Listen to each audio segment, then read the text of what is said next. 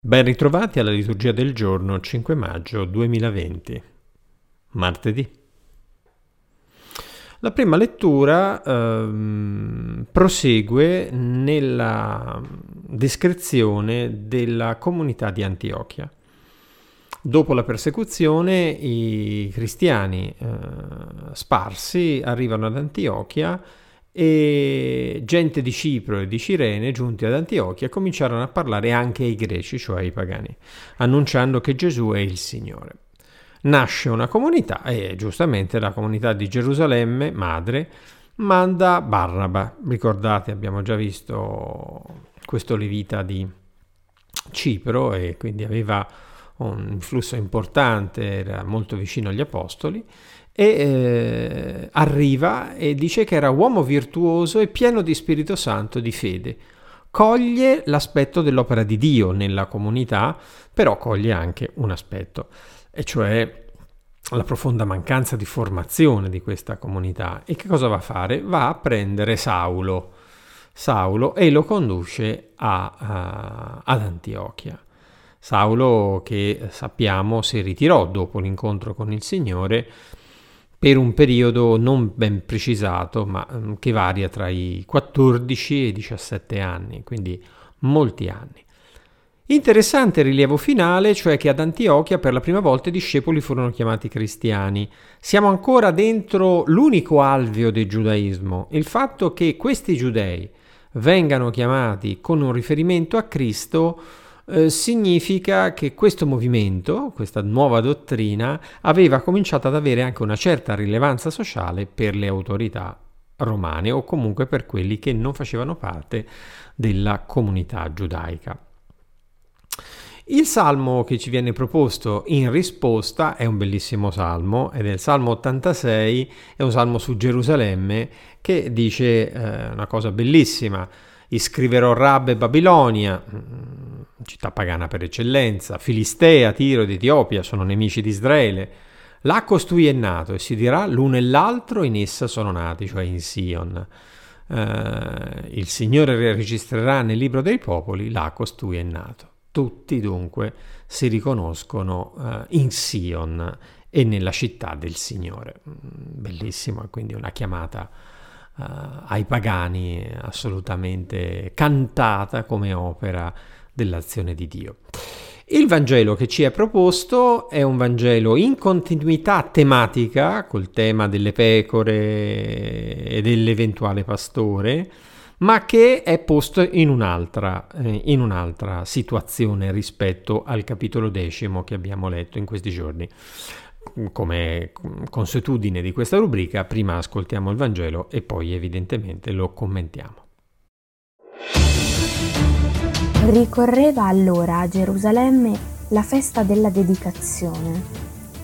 Era inverno. Gesù camminava nel Tempio, nel portico di Salomone. Allora i giudei gli si fecero attorno e gli dicevano, Fino a quando ci terrai nell'incertezza? Se tu sei il Cristo, dillo a noi apertamente. Gesù rispose loro, Ve l'ho detto e non credete.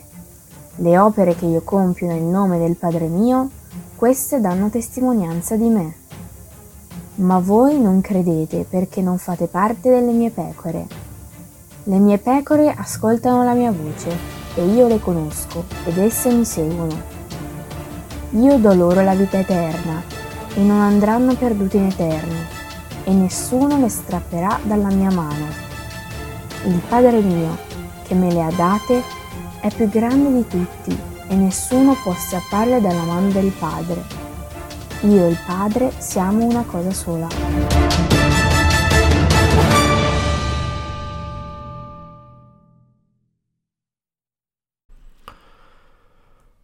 Partiamo dal racconto di Pietro. Oggi ci vengono proposti tre quadretti. Il quadro sociologico, cioè la dispersione dopo la persecuzione seguita dalla morte di Stefano, e viene interpretato come occasione per il Vangelo. Il quadro ecclesiale, la scelta della comunità di Gerusalemme di inviare un suo delegato, in questo caso Barnaba, e il quadro della missione. Ba- Mardama va a cercare Saulo per istruire la comunità. Viene descritta dunque l'espansione in questo modo della comunità uh, del Signore. Ci viene riportato che per la prima volta i cristiani vengono così individuati. Uh, è interessante questo rilievo perché sta a indicare che la comunità cristiana cresceva in maniera uh, esponenziale e aveva uh, una sua identificazione all'interno appunto del quadro sociologico dell'epoca e non solo all'interno della comunità giudaica. Il Salmo canta il tutti là siamo nati, dovremmo ricordarcelo più spesso, eh? Quando, soprattutto in questi periodi in cui tendiamo a un po' sottolineare quelli che sono dei nostri, quelli che non sono dei nostri, il progetto del Signore è fare di tutti gli uomini un solo popolo, per grazia sua, per grazia di Dio. Eh, questo non ce lo dovremmo veramente mai dimenticare.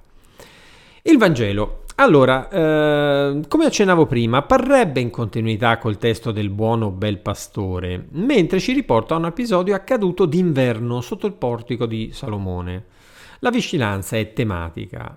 Voi non fate parte delle mie pecore, gli dice Gesù. Ma la domanda qual era? Beh, fino a quando terrai sospesa la nostra vita, le nostre anime? Insomma, se sei tu il Messia. Mm? La richiesta dunque di un ulteriore segno, se sei tu il Messia, diccelo, ancora una volta dimostra la dinamica di incredulità. Il richiedere ulteriori segni è uh, una ricerca di una um, volontà e di un pretesto per rimanere fuori, per non aderire veramente. Il finale di questo testo, il padre più grande di tutti, mh, mm, tradotto così incomprensibile. Devo dire che c'è una serie di manoscritti occidentali, testo occidentale è più recente, che riportano il comparativo di maggioranza uh, come viene tradotto qui.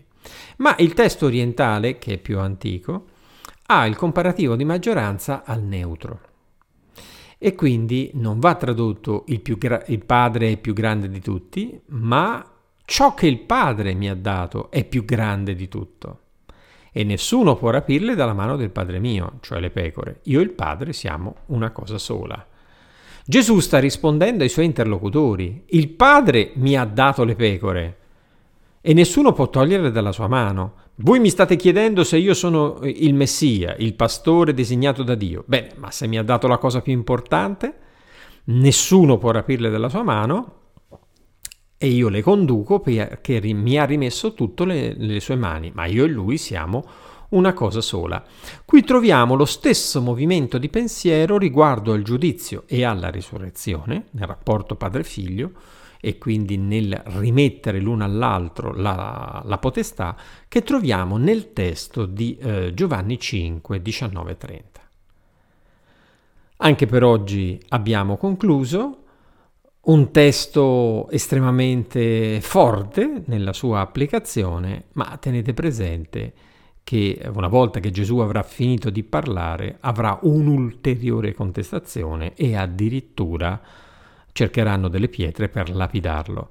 All'inizio del capitolo undicesimo, il famoso episodio di Lazzaro, i discepoli gli diranno, gli ricorderanno, poco tempo fa volevano lapidarti, ci vuoi tornare a Gerusalemme? E concludono, andiamo a morire con lui. Quindi capite che il clima è estremamente forte e estremamente teso, ma Gesù non rinuncia a dire quello che deve dire, che è l'inviato e loro, chiedendo quel segno, dimostrano di non voler essere le sue pecore. Grazie e buona giornata.